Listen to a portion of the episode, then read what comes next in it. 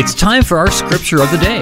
To get it delivered to your phone, text the word scripture to 800 969 9467. Your scripture today in your inbox, in your messages, text Lamentations 3. 22, 23, and 24. It says, The steadfast love of the Lord never ceases. His mercies never come to an end. They are new every morning. Great is your faithfulness.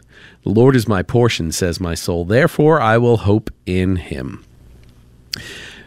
Let's consider this. None of us know when we open our eyes what the day is going to bring. There are days of blessing and prosperity. There's days of challenge and affliction. Neither do we get to know in advance which will come to us, nor do we get to choose which we want. I have been observing that many of us walk through life forgetful of the fact that we live in a cursed and fallen world, a world in which sin entered, that God is redeeming, that He alone is making what is bad for our good. Solomon wrote about this in Ecclesiastes 7. He says this this is from the NCV version. It's written in a very clear and concise way, which is why I want to use this text. When life is good, enjoy it. But when life is hard, remember God gives good times and hard times, and no one knows what tomorrow will bring.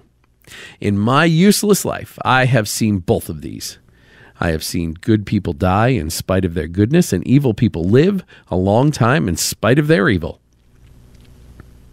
Don't be too right. Don't be too wise. Why destroy yourself? Don't be too wicked.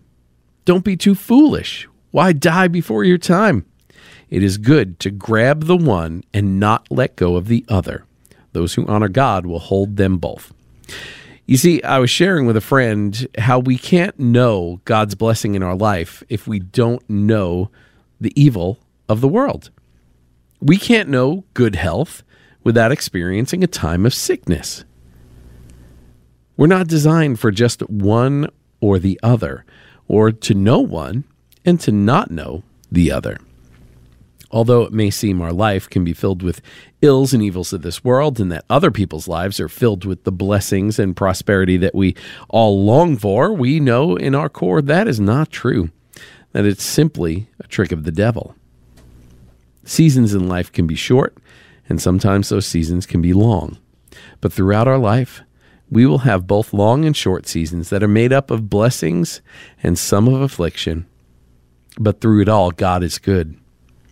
I want to encourage you to remember whatever it is that you find yourself facing, whatever season you are walking through, be it blessing or affliction, that God is good.